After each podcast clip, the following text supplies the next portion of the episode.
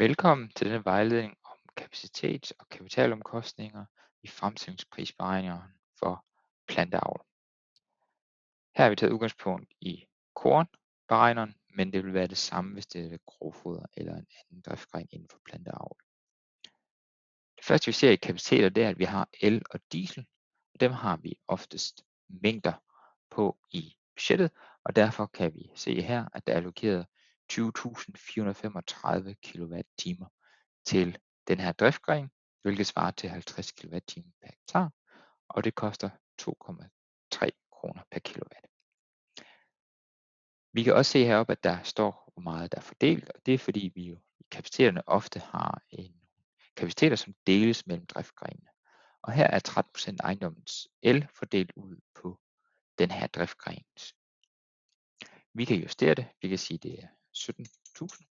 Igen, så regner hele rækken igennem, og vi ser, hvor mange kWh det bliver så per hektar, og hvor meget omkostning så er. Den bliver jo så mindre her.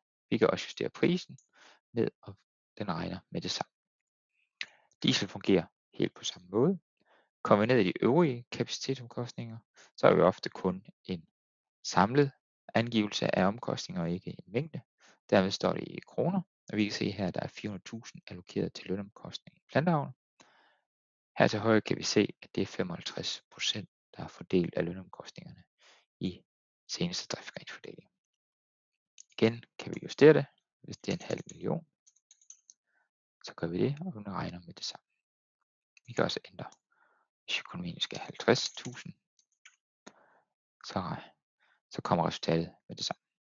Og sådan fungerer de øvrige kapacitetsomkostninger. For kapitalomkostningerne, der har vi forpakninger.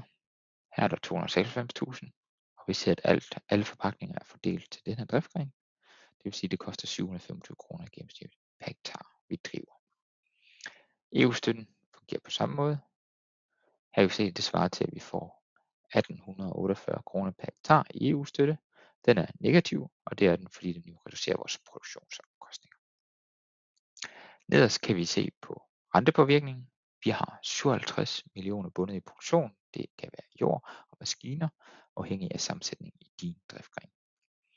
Vi har en rente på det rentebærende gæld, som vi oppe i info kan se, at driften her har 65% af sin kapital, der er bundet i gæld, hvor der er renter på. Vi har også øh, en krav til egenkapitalforretning på 2% her, og vi kan se her i info, at 25% af aktivmassen er egenkapital.